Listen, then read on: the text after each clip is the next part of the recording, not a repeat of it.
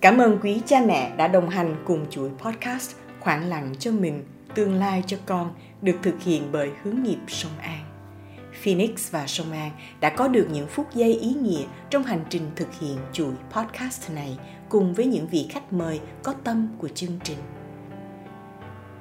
Sau 6 cuộc trò chuyện sâu sắc và chân thành, mùa 1 của chương trình Khoảng lặng cho mình, tương lai cho con xin được phép khép lại tại đây.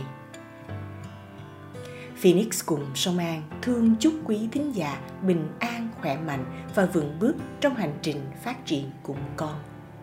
Nếu quý cha mẹ có bất kỳ thắc mắc hay muốn để lại góp ý cho chương trình, hãy liên hệ chúng tôi qua số điện thoại 037 488 0588 hoặc qua email hi ngắn a hướng nghiệp sông an com xin chân thành cảm ơn.